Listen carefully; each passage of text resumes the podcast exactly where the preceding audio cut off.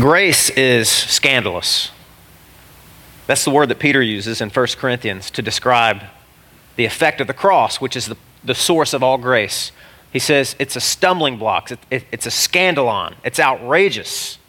Grace infuriates people, they don't understand it.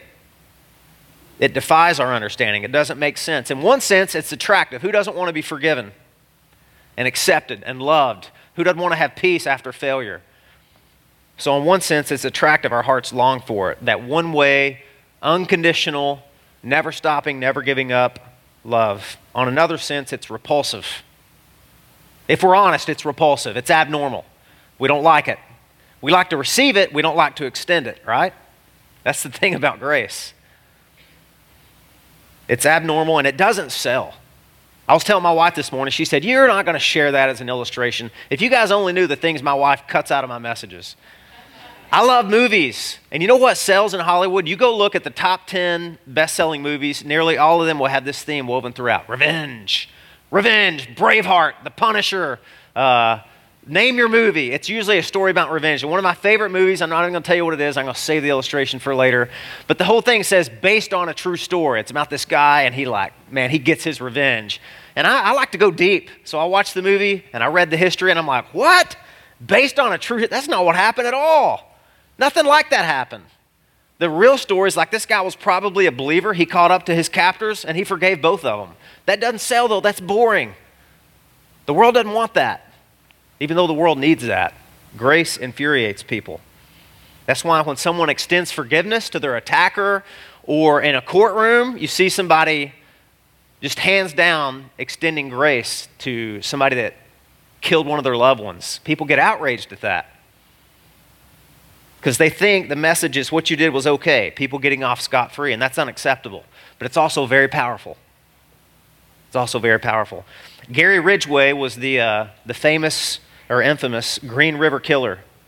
He was a notorious serial killer responsible for the deaths of over 100 women in the 80s and 90s, and he was captured in 2001, finally, thank God. And he was put on trial, and the victims' relatives, as they often are, were extended the opportunity to express the pain, the grief, the outrage that his crimes had caused them.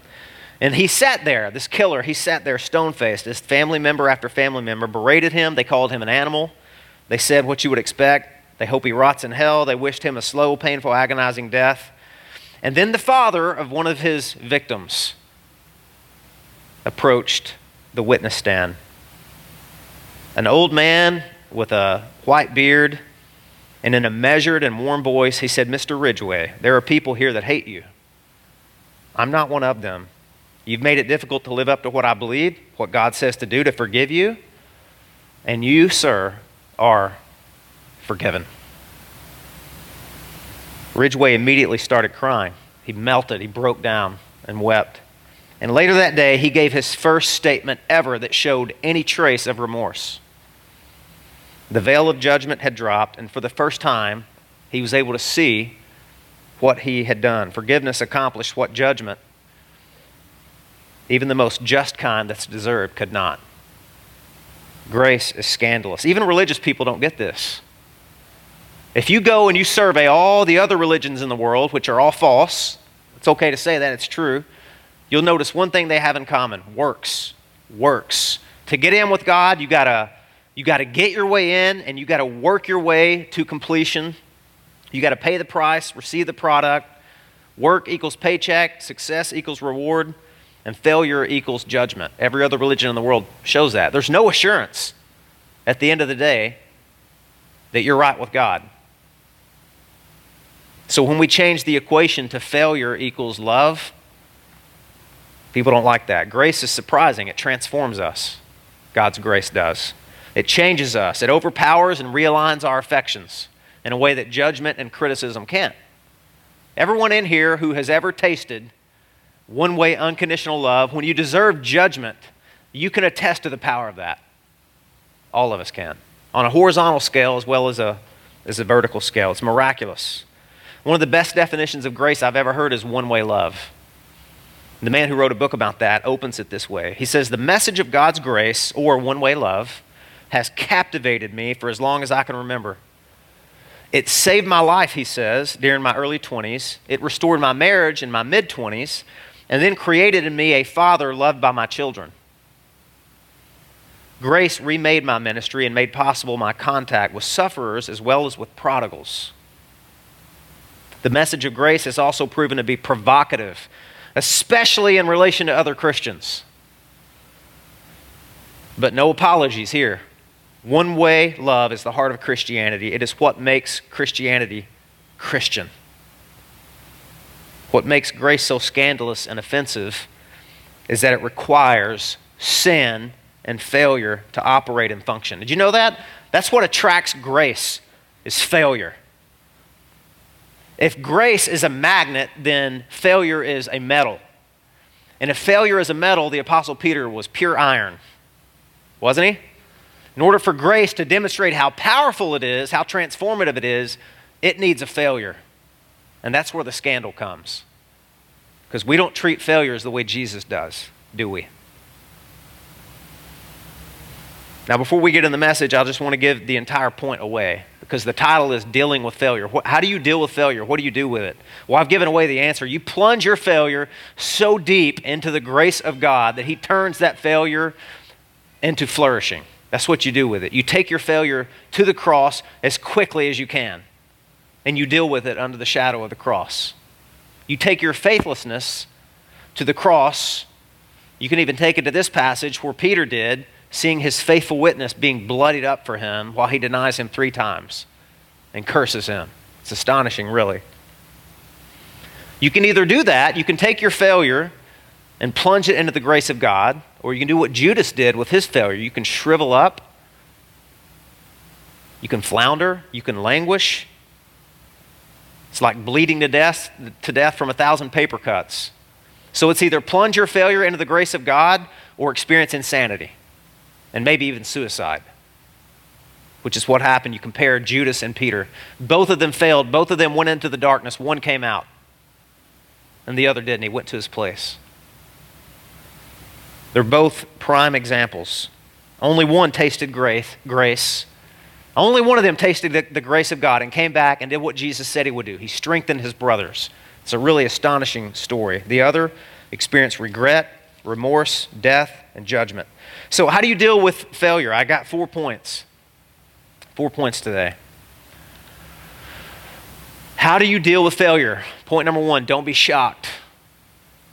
I wanted to say be shocked, but don't be shocked. Because we do things and we say things that shock us. And they should shock us at Christians that we are able, we are capable of going to this place that we never thought we could. So your failures should shock us, but on the other hand, they shouldn't shock you because it's exactly what God told you about yourself. Peter did exactly what Jesus told him he would do, right? I'm getting ahead of myself. That's point one. Point two, don't be silent. Share your failure. You're not going to like this one, some of you. That's okay, though. I'm going to do it anyway because it's in the Bible. Don't be shocked. Don't be silent. Don't be stubborn. Repent. Weep bitterly and take your failure to Christ. And the third one is don't be standoffish. And uh, hopefully these, these will all make sense as we go through them together. So, point one don't be shocked. On the night that Jesus was betrayed, he was also denied three times by his chief apostle, the leader of the disciples. He warned Peter. He warned Peter. He said, Satan has asked, in Luke's version, Satan has asked for you to sift you. That's, that's you would throw in the ancient world, you would throw grain that you were threshing up in the air, and the chaff would be separated by the, the wind would blow through it, and the chaff would be separated, and the true grain would stay and fall down. And he's saying, Satan wants to separate you from your faith, Peter, and he's asked me permission to do it. And I said, Yes. But, Jesus says, I have prayed for you, so that when you turn again, when you come back, Peter, strengthen your brothers. That's an astonishing prophecy. If you think about it, it's, it's worth an entire message, but we got to move on. Peter shouldn't have been shocked. He shouldn't have been shocked at what happened. Jesus told him it would happen. But do you remember Peter's reaction when Jesus told him that?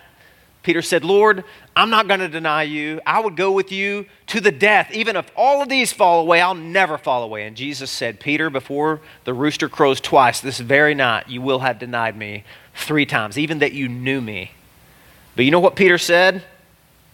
He said, No, Lord, I love you more. He didn't believe him. Peter did not believe this man's words to him. But he would do exactly what Jesus said. He would be a coward, he would be a failure, he would be more interested in saving his own skin than in identifying himself and serving his Savior. He broke his promise to Jesus, didn't he? How many promise breakers are in this room? Right? You're looking at one right here. My confidence is in his faithfulness, not mine. Peter broke his promise. See, in a moment of crisis like that, the real you comes out. The real you. It, it floats to the surface like cream on milk, right? The milk that comes from the farm, not the. Anyway. Peter saw himself that night for the first time, maybe the real him. And he knows that if, listen, if something's not done about this, Peter's done. He's finished. What's Jesus going to do about that? Peter's supposed to be the leader. Who's going to follow him now? If we'll listen, guys, Jesus and God will tell us some shocking things about ourselves if we listen. That we're capable of doing things we could have never imagined. Jesus doesn't do that to rub our noses in the filthy pile of depravity. He doesn't do that. He does it to warn us, and He does it to prepare us for when you do fail, when it does happen. You're not shocked. Listen, your failure does not shock Jesus. Let that truth, let that little mini point settle in your heart. Your failure does not shock Jesus, and your failure does not stop Jesus. Jesus says, I'm going to build my church, and the gates of hell are not, they're not, it's not going to prevail against it. Your failure is not going to shock Jesus. And listen, your failure cannot separate you from the love of God in Christ. Paul tells, tells us that. Nothing can separate you. Your sins, your failure, even the shocking kind that you wouldn't tell another human soul about, Jesus feels the same way about you that he did on the cross. That's good news, isn't it? It's good news.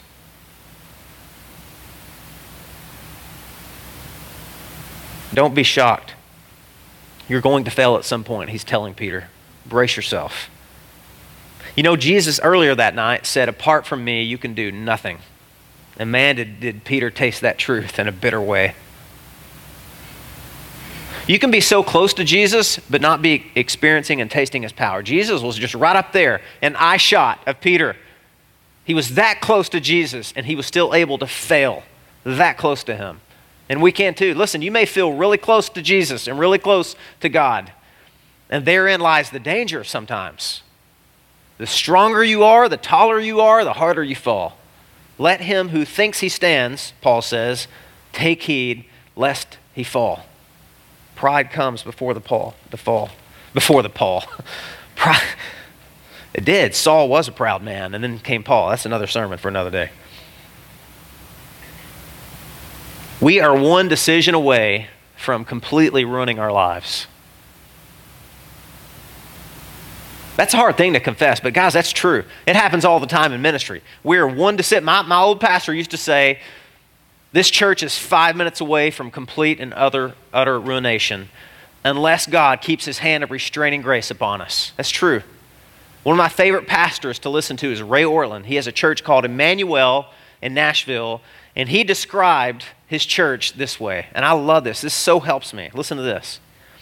He says, Immanuel Church is an unshockable, gentle fellowship where seriously flawed people who are alarmed at themselves and afraid of what they might do this afternoon can come in and get a new start. See, some of you, that may bristle at you. You may not like that. But all Ray is doing is saying we are capable of some shocking things if we let go of Jesus. Some things that would shock us and shock the world, but they don't shock Jesus. And this is the kind of church where you can come in and get a fresh start when that happens. This is a place where you can experience power together so that it doesn't happen. I love that description. I want Grace Life to be a church like that. If you're one of those people who say, I'd never do something like that, let me ask you a question. Why in the world not? Is it beneath you? Are you just better than that? Are you stronger than that? Guys, this is the Apostle Peter. He walked with Jesus for three years. He walked on water to Jesus and sank, and Jesus saved him on the ocean. He saw Jesus heal his mother in law of a deadly fever. He was taken to the mountain with Jesus and watched him transfigure before him. He was given power by Jesus to raise people from the dead, to cast out demons, to heal people. That Peter, that Peter denied his master three times. It's really interesting. I don't want to geek out on you too much. But in the Greek, this verb, when it says that Peter cursed, whatever translation you're using, it probably says something like this Peter, the second time, I think verse 70, it says he swore and he cursed and said, I do not know him. Some translations say he, he pronounced a curse on himself. That's not a good translation of what this says in Greek. This verb is not reflexive, it doesn't bounce back on itself. He cursed himself, it's transitive. And in Greek, it doesn't even have an object. Most scholars believe that Mark is being very kind and polite here, and what he's trying to tell you is that Peter cursed Christ. He cursed Christ. Shock. That's pretty incredible. Pretty incredible.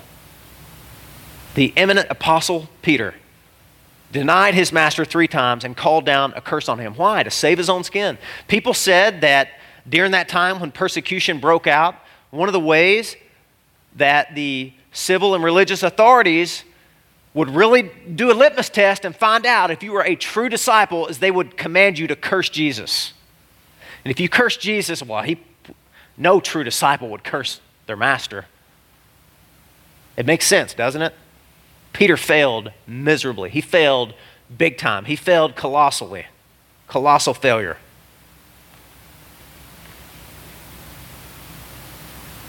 He's swearing an oath that he's not a disciple. It's really ironic. Here's Jesus right up above him. He's in the courtyard of the high priest. Jesus is up there, and he, he is being asked a question Are you the Christ? And he answers truthfully, and he's condemned. Here's Peter below him being asked a question Are you a disciple? And he answers deceitfully, and he's let go. Isn't that ironic? Two trials going on here, and there's only one faithful witness. There's only one faithful witness then, and there's only one faithful witness now. It's Jesus. He's the faithful witness. Don't be shocked at your failure, especially when you've boasted in your strength. That's point one. It can happen to Peter, it can happen to us. Pornography, deception, an affair, betrayal, don't be shocked when your failure comes, and it will. It can. Your failure does not disqualify you. Jackie Hill Perry said this We may be surprised by our own depravity, but Jesus is not. We may be tempted to say, That's not the real me, but it is. Facing, listen to this, facing and admitting our failures is one way Jesus teaches us what the gospel is. Man, don't you love that? You know what happens to failures in the world? You know what happens to people that are deserters in the military? I don't this is still I don't think it still happens. You know what happens if you're in war? You're fighting with the army and you get really frazzled and paranoid and paralyzed with fear and you run over the hill and don't come back. You know what happens if you get caught? What happens to deserters, guys, in the Civil War? You're shot. You're done. Useless. Worthless. Discarded and executed. Aren't you glad Jesus isn't like that? Aren't you glad He doesn't discard us when we fail Him? That He still can use us and He still wants to. That's the beauty, that's the power. He still wanted Peter, He still wants you, He still wants me. We're the only kind of people He can use, guys. There's nobody else.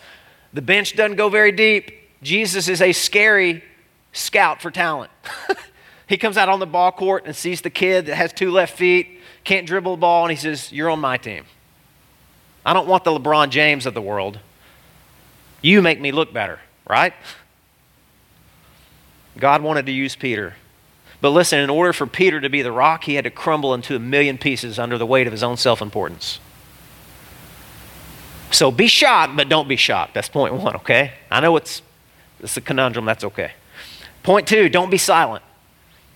Don't be silent. I'm sorry, I'm having some trouble here. My phone timing this. Don't be silent. You say, where's that in the text? Listen, guys, I've told you before. All scholars of the four Gospels Matthew, Mark, Luke, and John they all agree, even the really liberal ones who don't trust the Bible, they agree whatever Mark, this guy Mark, wrote, Peter was his informant. The Apostle Peter is probably sitting in a chair and he's giving his oral recounting of what happened in the life and times with Jesus. Peter's telling Mark everything he wrote down. And isn't it astonishing that Peter includes this? Let me just say this is just a side note, okay? To me, this is proof that you can trust the Bible. Because if, if the leaders of the church would have written what they probably wanted to write without the direction and superintendence of the Holy Spirit, this would have gotten next. the, the main leader in the band of disciples that followed Jesus, he cursed his master and denied him three times and was a colossal failure. You don't include that stuff in your religious literature. Go and look at every other false religion in the world and read the, the accounts of the heroes. See if you can find the chinks in their armor. Nope, not recorded. We get this, though. It's in all four Gospels Matthew, Mark, Luke, and John. It's in there. Why? Peter's not silent. He wanted to share this. You know why? Because Jesus told him, Look, Satan's asked to sift you. You will fail me, but I've prayed for you, Peter, that you return again, that you turn back, that you repent. And when you come back, you can strengthen your brothers. You know why Peter's including this? He's doing what Jesus prayed he would do. He's strengthening you, he's strengthening me. You need this story. You need this. Don't be silent about your failures. When they come, don't be silent about them, guys, because listen, that is the platform, that's the showroom floor for how the gospel comes into contact with you in real time and transforms your heart. And I'll say this parents, here's a little freebie, okay? Your kids are going to ask you things about your past, and they're going to put you on a spot, and it's going to feel really awkward and really uncomfortable. You need to really pray how you answer them. I know some things are so sensitive and maybe sexual in nature, and you need to be careful, age appropriate. My son the other day, man, I've been crying every week, haven't I? do it. Not going to do it. I'm driving with my son. I don't know why. Maybe it was a, a, billboard or I don't, I don't know what it was. He said, Daddy, have you ever been drunk? Oh, it just got real in here. Everybody got quiet. Well, preacher, what you. now look, here, just pull the car over. Hit, hit the pause button. The answer is yes. Yes, I've been drunk. I'm ashamed to say that. I, and it wasn't once, okay? Now, that was a long time ago, okay? Just. so I, I, could answer. I could answer a certain way. Son, don't don't ask me questions like that. I could have said that. I could have said, "Heck yeah, son, you should have seen your dad at the frat house." I could have said that. Or I could have said, no, no, son, no. Daddy's, daddy loves God. Daddy would never do that. I could have answered all three of those. And all three of them, some of them really wrong and sinful. I would have, I would have, I would have missed a very powerful, redemptive moment to disciple my son. I would have. So you know what I said? I told my, all my kids, yes, I have been drunk. And it was one of the most shameful things that ever happened to me because I got caught. And I was driving, and your daddy got pulled over, and I got arrested, and I got taken to jail. And I had to call my daddy at 3 in the morning to come and get me. And I didn't think I, would, I was ever capable of anything like that. It's the most shameful and hard thing I've ever experienced in my life. And it was one of the most powerful platforms God ever gave me to take a real hard, close, scrutinizing look at who I really was. And it led ultimately to my conversion. And God forgave me of that. Now, listen, that's just not for parents, though. We're all, we've been talking, women knowing God, men knowing God, about discipling, discipleship. Guys, don't hide your flaws and your failures. You are not servicing the people that you're trying to help. I promise you. I don't ever want to do that as a leader. I go out of my way to try and share things when it's appropriate about I'm a human being and I am deeply and profoundly flawed, but I have a faithful Savior who's always been there. Jonathan Dodson wrote a book on discipleship, and, and he confesses, he says this Making disciples requires not only sharing our faith, but also sharing our lives, failures and successes disobedience, and obedience. Real discipleship is messy, imperfect, and honest. I wanted clean, perfect, and limited honesty. I preferred to disclose only my successes, to pass on my accumulated wisdom and knowledge while hiding my foolishness and ignorance. You know another reason this is in the Bible? Because God knew what people would do. They would put halos over these apostles and they would worship them and they would pray to them and Peter says, No, nobody's going to ever do that to me. If they actually read the Bible, they won't. Take that halo right off of my head. I cursed Christ. I denied him three times. I ran away. I flaked big time. Don't be silent. By the way, just back that tape up. So, guess what happens if one of my kids is ever at a party and does something really foolish and really stupid and they need my help? If I were to tell them, oh, I've never done anything like that, son, guess who they're not going to call? Guess who they're not going to call? If your kids have to talk to their grandparents or their uncles and aunts to get the dirt on you, you need to really evaluate yourself. I'm serious. My kids know daddy was a loser and still is sometimes. But you know what? That's okay. I've got a powerful Savior with an amazing gospel that can be unleashed in my life and in theirs when I'm honest. Honesty is so painful. It's so painful, man. But there is freedom on the other side, friends. One of my favorite movies is Shawshank Redemption. Don't judge me. Powerful moment at the very end when Morgan Freeman is narrating. And he says, Andy Dufresne crawled through 500 yards of, of, of vile, disgusting, and then uses a word to describe what it was. It was poop. He says 500 yards. That's five football fields. He said, I can't even imagine the disgusting stuff he crawled through to get through his, to his freedom on the other side. That's the way I view honesty. You want real freedom? You want real freedom, then you got to be honest with God and you got to be honest with yourself. Freedom awaits you on the other side. And if you really want to have a breakthrough in discipleship or parenting, you want the walls to come down, you got to let people see you're a real human and that you're a sinner at times and you bleed. It's not your identity. Your failures don't identify you. You're in Christ now. But that doesn't mean you're perfect, you're not glorified. We're delivered from the power of sin and we're delivered from the penalty of sin. But the presence of sin, that's on the other side of. You want to do that, then you got to die, right? Or Jesus has got to come back. Until then, there's a fight, there's a struggle. And we got to keep it real, and we can't be silent about our failures. Man, I'm sorry, guys. Just, all right. One of my favorite Psalms is Psalm 51. Have I, have I shared this with you guys? I forget. Psalm 51, Psalm of repentance. David, some people say it was rape, sexual immorality, adultery, whatever happened with Bathsheba. We don't ever see that he got permission from her or that it was consensual, okay? Whenever David did that and, and committed murder and conspiracy, some say he broke all Ten Commandments when he did that. And David was just going on about his life, living in denial, hardened heart. And then the prophet Nathan came and confronted him, and David repented. And he wrote a psalm. Psalm 51 is David's psalm of repentance. The subscription, which is inspired, said a psalm of David, a psalm of repentance, when he, uh, after Nathan the prophet came in and confronted him. Now, this is what should blow us away, okay? David was a king. David committed a sin worthy of capital offense. He, he should have and could have been killed for that, but God spared him and had mercy. And David went and reflected on how, how good God was to a sinner like him. And he wrote this psalm. You know, what, you know what David did with it? Don't forget this, guys. You know what the book of Psalms is? It's a hymnal for the Israelites, it's their, it's their hymn book. They sang those songs. They, they sang those songs.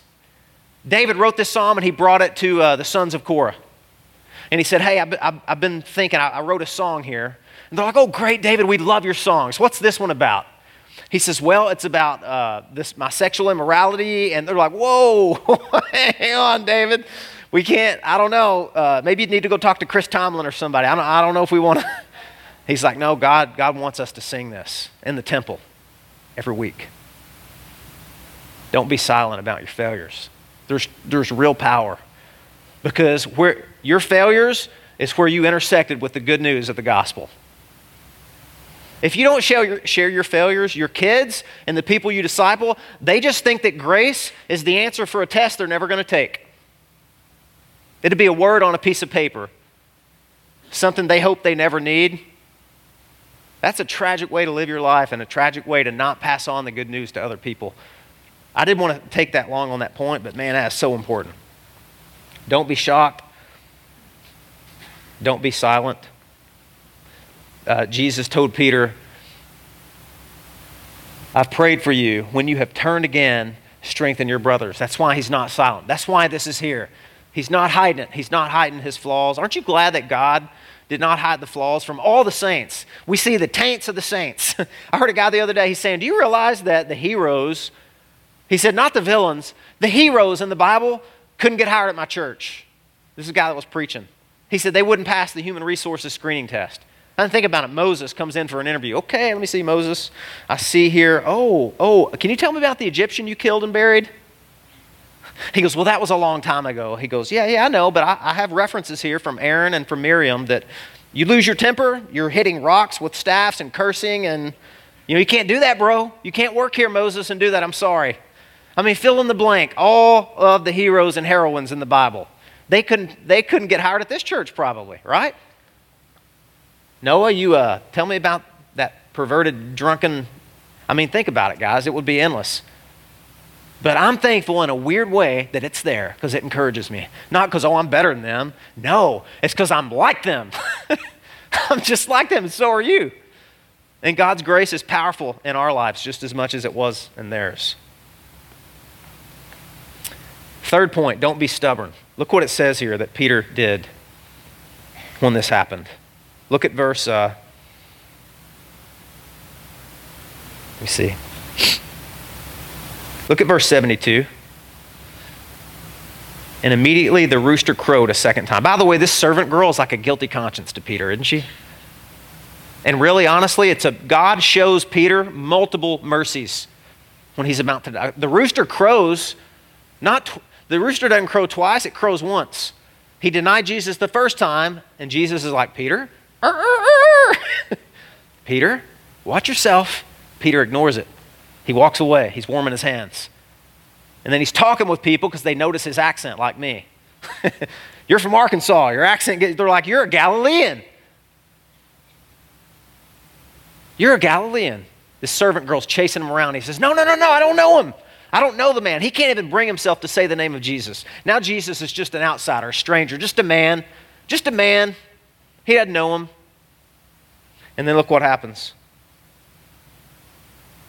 And immediately, verse 72, and immediately the rooster crowed a second time, and Peter remembered how Jesus had said to him, Before the rooster crows twice, you will deny me three times. And he broke down and wept. In Greek, the better translation is, he wept deeply and ran out or broke down. He was a, he was a hot mess here, just a puddle of tears. He remembered. He heard the rooster crow and he remembered the words of the Lord. Man, that's repentance. That's the very beginning of repentance, is thinking again. Martyn Lloyd-Jones used to say, when a man or a woman begins to think again, there's hope. He remembered Jesus' warning to him that you're going to do this. But you know what else I think? You know what I think? It's not in this text. I think Peter also remembered Jesus saying, but.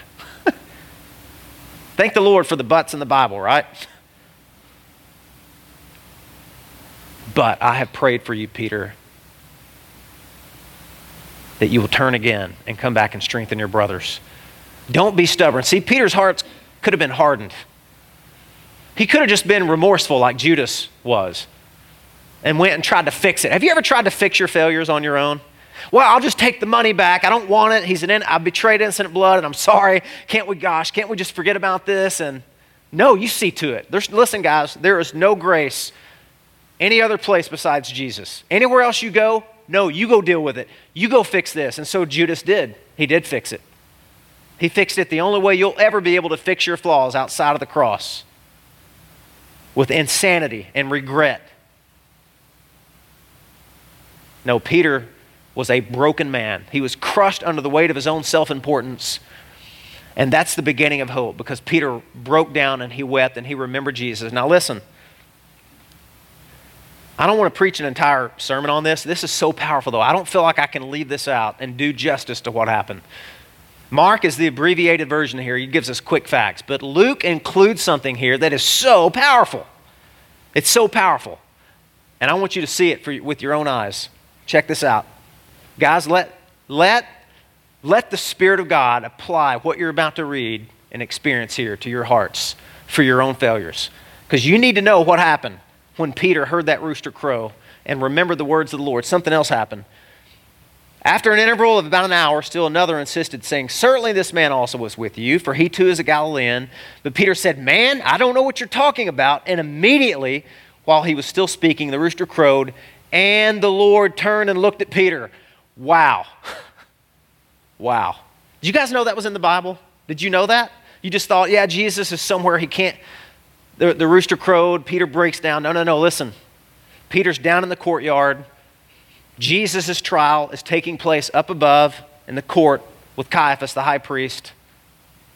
Peter denies Jesus, and then the rooster crows, and then he and the Lord. It doesn't say Jesus, it says the Lord. They lock eyes. Now, I want to ask you a question, and this will determine your understanding of the Christian gospel. What kind of look do you think Jesus gave Peter? Because your answer to that probably will reveal a lot about how you think God feels about you when you fail. What kind of look do you This is it says the Lord, this is God. You are falling under the gaze of God. People have written volumes on this. Some people go insane thinking about this. Jean Paul Sartre was an existentialist and philosopher. He used to write about this the gaze of God. It would drive him insane. Even other people that he thought were, he, he told, a, he told a, uh, an illustration once of a man who was in a park sitting on a bench enjoying, his, enjoying the park, enjoying the sights, the smells. And then he noticed a man standing in the corner who was looking at him. And it was unnerving, it was unsettling. It made him nauseous and paranoid. And then he noticed it was only a mannequin. And he was back to his joyful time before. We're, we're like that. It's like Edgar Allan Poe, the telltale heart, that old man's eye staring at us that we just want to get rid of it. That's what most pe- people think. Maybe Jesus, that, that was the experience when Peter looked at, at Jesus, piercing eyes of judgment. Is that what you think? I don't think so. I don't think so at all. Now, keep this in mind Jesus had been beaten to a pulp. Remember the passage last week? His beard is plucked out, he's spit on. He, it says the guards received him, lambano, kata lambano, super received him with blows. I mean, it's just staggering to think about this. They just had their way with Jesus, and he turned the cheek. He must have been a bloody. It's hard to imagine Peter looking up, denying, cursing him. He cursed him three, denied him, and then cursed him, and he looked up, and they locked eyes. This bloody pulp, his Savior, and he looks at Peter. And what do you think he experiences? I think he experiences the grace of God in that look. That must have been one of the most beautiful things and horrific things that Peter can ever imagine seeing in his life. In that look, Peter found pardon. There was not an ounce of judgment. You know when I called? When I called my dad that night, when I got arrested, it was 3 a.m. Oh, I did not want to call my dad. Oh, I did not want to, I did not want to call my dad. I said, Dad, I'm at the jail. I got caught drinking. I was driving. I'm really sorry. Can you please come and get me? And my dad showed up and he hugged me. he hugged me. Was not an ounce of judgment. Have you, have you ever received grace when you expected judgment and maybe deserved judgment? That's a miracle. And that's the most powerful reality in the world. That will change you. That will change you. That changed Peter. He never forgot it. He never forgot it. That led to Peter's repentance. Listen, guys, the goodness of God leads to repentance, Romans 1. The goodness of God, not the severity, not the judgment, not the anger, the fury, the wrath. Those things are all important and they're all in the Bible and I've preached them. Those things don't lead people to repentance. The goodness of God leads to repentance. That's why I preach the gospel as often as God lets me preach here. Because I know if there's people living in sin, living in failure, living in weakness, and they need to repent, there's certain people say, Tommy, you've got to drop the hammer now. You've got to go get, I want some hard preaching. But guys, the goodness of God leads to repentance. If I want repentance to take place in this congregation, it doesn't mean I ignore the judgment of God or, or go light and, and soft with judgment when I get to it. I preach those things. I got to be faithful to the whole counsel of God. But I look at the Bible and I look at the theme that emerges over and over, and it's the power of God's grace. One way, unconditional love coming at you that's got nothing to do with you being acceptable. Grace that will melt you and transform you in order for Peter to be a great leader, he had to be a big failure first. The Lord turned and looked straight at Peter. That's powerful. And then you know what? One day Peter would be crucified upside down. by request. Did you know that?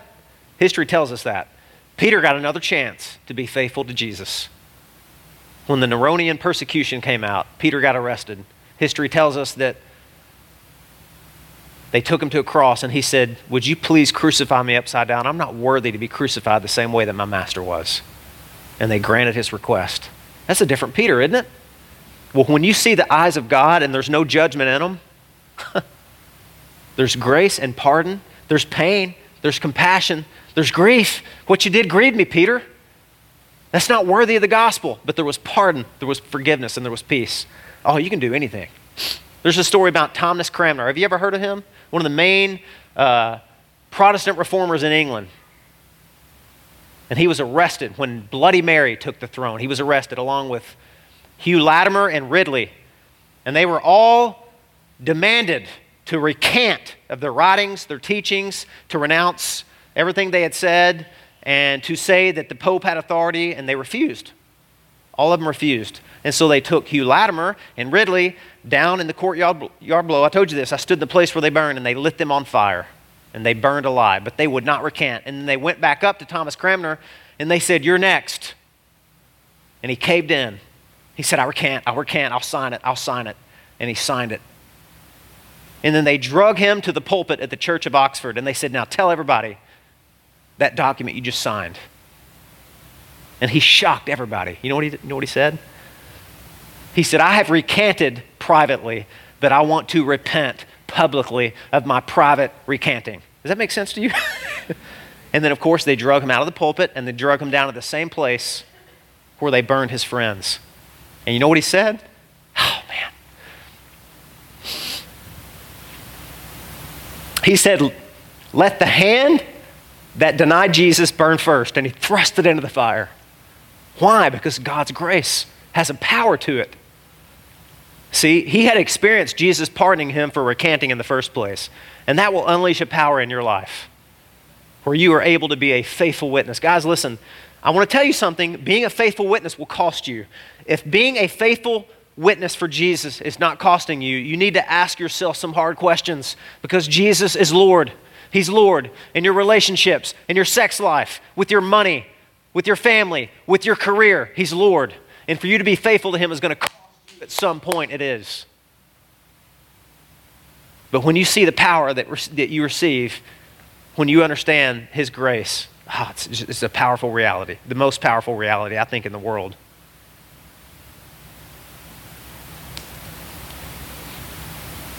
Sinclair Ferguson said this about the look of Jesus. By the way, I've looked long and hard to find artwork. I can't. What I think with that look, but here, here's somebody's feeble effort. Sinclair said this. He said that look was to be Peter's salvation, for he saw in those eyes not condemnation, but compassion. That was the turning point in his life. Now, in this most painful and memorable of ways, Peter saw himself as he really was, repented, and was remade into the great apostle. We all have our moments, friends, when we overestimate our own holiness and piety and devotion to Jesus and we fall flat on our faces. But how sweet, how sweet is the look of grace? Isn't it sweet? Here's the last thing don't be standoffish. Last point don't be standoffish. You say, what are you talking about? Well, Mark ends his account right there, and it's like, well, this seems more like Peter failed. You're making this all about the grace of God. I just don't see a lot of that there. Well, listen, you got to take a step back and look at the whole picture. And Mark gives us a little hint a little bit later. Look what he says in chapter 16. Cliff read this earlier. Can you imagine what Peter, even though Peter repented, he broke down, he wept. Can you imagine what he's, what he's thinking? Jesus had called him the rock. He said, You're going to lead the church, Peter. You're going to be my apostle, my dude, my compadre. We're going to be a gospel posse. And then that happened. Can you imagine what Peter thinks? Jesus may forgive me, maybe, I don't know. Maybe I'll still be, I don't know, but he, he'll never use me. He doesn't want me. I failed. I disqualified myself. You ever thought that? It's too late for me. There's no hope for me. I'll just kind of neander my way through life and I'll be mediocre Christian maybe and always feel defeated and rejected. No, God's not having that. Jesus is not having that. Jesus knew how Peter thinks and he knows how you and I think. So something amazing happened when he rose from the grave, and the women, as another sermon, the women were the first, talk about faithful. Who were the faithful people in the New Testament? The, the ladies were. Way to go, ladies. Guys, we ought to be ashamed of ourselves, right? The ladies were there, and they, they saw an angel, and the angel said something really amazing. Check this out. And he said to them, Do not be alarmed. You seek Jesus of Nazareth, who was crucified. He has risen. He's not here. See the place where they lay him, but go tell his disciples. Oh, check this out. Check this out. It's a nugget right here. Tell his disciples and Peter. Woo! Hallelujah. You tell Peter. You tell Peter. I still want him. I still love him. I'm still going to use him. You tell Peter I'm not finished with him. I'm just getting started. Whoo! Guys, that's powerful. You tell Peter, Jesus is going before you to Galilee. There you will see him just as he told you. Jesus is keeping his promise, Peter, even though you didn't, even though you couldn't. Jesus is faithful. Now, I want to show you something else. This is a bonus. But wait, there's more. Listen, guys, I want to ask you a question. What kind of effect does it have on you when you receive pardon like that? When you are hard and angular and critical and judgmental? Can I tell you a short story? Guys, we're going over a little bit on time. We okay? All right, bear with me. Who's going to say no? Close it down. I was a college pastor once upon a time for five years. And I didn't have a clue what I was doing. And I'm so grateful for the leaders that entrusted me and let me cut my teeth, but I really didn't have a clue what I was doing. And you know what I did? I chased college students around for five years and tried to whip them into shape and tried to scare them into obedience. That's what I did. That's what I did. You know what? It did not go well. It did not go well. And, and God had to break me. I didn't see it at the time. They tried to tell me. God tried to show me. You know what the, the most interesting thing when I look back is this I'm like throwing myself at these kids. I'm like, let's go out and eat lunch. Let's go hang out. I want to counsel you. I want to disciple you. And they're like, ah, Pastor, ah, um, school's, school's going on and we're really busy and I'm just coming in town for the weekend. Maybe, maybe next time, Pastor Tommy, maybe we can go have lunch or something. They didn't want to be around me. And I didn't get it. I thought, what's wrong with these kids? Jerks? Unfaithful? Don't they know I can I've got power? I can help them. I know the Bible. But what I did notice is they all went to the youth pastor, see, that taught them through high school. Gracious, compassionate, loving, tender. See, they were having lunch with him left and right till the cows come home, and they're like walking down the hall and like turning around when they see me. I couldn't get, I, I couldn't get it. I didn't get it. Listen, guys, nobody is attracted to critical people and judgmental people. Nobody is. And I will tell you this if you think that's how God views you when you're in Christ, you're going to have a hard time having your quiet time. Oh, I hit a nerve. I hit a nerve, maybe, didn't I? How many of you are having a really hard time spending time with Jesus? Because, see, you think that you looked up and you saw the bloody, pulverized face of Jesus and you saw like the brass and the, and the, the flaming eyes of judgment from Revelation. No, that's not for you, friend. That's for the people who have rejected the gospel altogether. You have forgotten that beautiful look of grace that God wants to extend your way in Christ. I want to show you this. Check this out. Look at this next verse. So, these ladies that heard the angel say that, Luke puts the pieces together, and they returned from the tomb and they told all these things to the eleven and to all the rest. Now it was Mary Magdalene and Joanna and Mary, the mother of James, and the other women with them who had told these things to the apostles. But these words seemed to them an idle tale, and they did not believe them. But Peter, see, all the other disciples said, You ladies are nuts. You're straight up crazy. You didn't see no angel, he didn't say nothing to you. And they're like, Where's Peter? Peter heard the word. You tell Peter. I'm going before you to Galilee, just like I. You tell Peter. What did Peter do? He rose and he ran to the tomb. He ran to the tomb, he stooped, he looked in, he saw the linen cloths by themselves, and he went home marveling at what had happened. You know why? Because that's what grace does, guys. Grace makes you run. It makes you run to be faithful. It makes you run toward obedience. It makes you run to Jesus. And there's another story in John chapter 21. I'll just suffice it to say because we're running out of time. You remember whenever Jesus, he reappeared after the resurrection in glorified form? and the disciples had gone fishing again, and they're fishing and they're not catching anything. Remember that? Um, And Jesus, they don't know it's Jesus yet. He's on the ocean, he's on the shore, and he says, Cast the net on the right side of the boat, and you will find some. So they cast it, and now they were not able to haul it in because of the quantity of fish. That's the first way that Jesus called Peter. Remember? He was a fisherman. And whenever the first time it happened, in Luke chapter 5, I think, Peter saw, oh my goodness, this man is God. And he said, Depart from me, Lord, I'm a sinful man. You remember that? Now Jesus is reenacting this miracle to draw Peter back in. And what does Peter do this time? They were not able to haul it in because of the quantity of fish. That disciple whom Jesus loved, that's John, therefore said to Peter, It's the Lord. That's Jesus. It's the Lord. He's back. When Simon Peter heard that it was the Lord, he hid his face. Now, that's not what he did. What did he do? He put on his outer garment, for he was stripped for work, and he threw himself into the sea, and he couldn't swim fast enough to get to Jesus on the shore. That's the power of grace. It will make you run to Jesus, it will make you swim to Jesus. You don't have to crawl to Jesus in the dirt groveling, guys. That's not grace. It's just a powerful reality here. Well, listen, I'm out of time. Just let me say this. It's not ironic that this is a trial. Peter's on trial, Jesus is on trial. Peter swears an oath that he's telling the truth, he curses. Jesus is put under solemn, earth, solemn oath by the high priest. Peter lies. Jesus tells the truth.